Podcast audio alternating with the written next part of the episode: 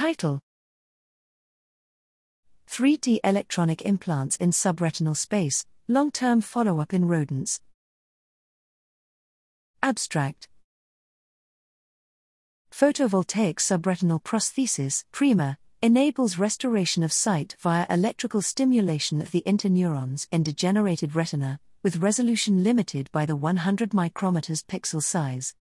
Since decreasing the pixel size below 75 micrometers in the current bipolar geometry is impossible, we explore the possibility of using smaller pixels based on a novel three dimensional honeycomb shaped design. We assessed long term biocompatibility and stability of these arrays in rats by investigating the anatomical integration of the retina with flat and 3D implants and response to electrical stimulation over lifetime, up to nine months post implantation in aged rats.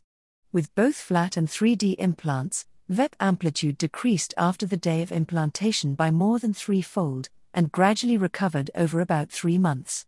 With 25 micrometers high honeycomb walls, the majority of bipolar cells migrate into the wells, while amacrine and ganglion cells remain above the cavities, which is essential for selective network mediated stimulation of the second order neurons. Retinal thickness and full field stimulation threshold with 40 micrometers wide honeycomb pixels were comparable to those with planar devices, 0.05 milliwatts and 2 at 10 milliseconds pulses. However, fewer cells from the inner nuclear layer migrated into the 20 micrometers wide wells, and stimulation threshold increased over 5 months, before stabilizing at about 0.08 milliwatts and 2.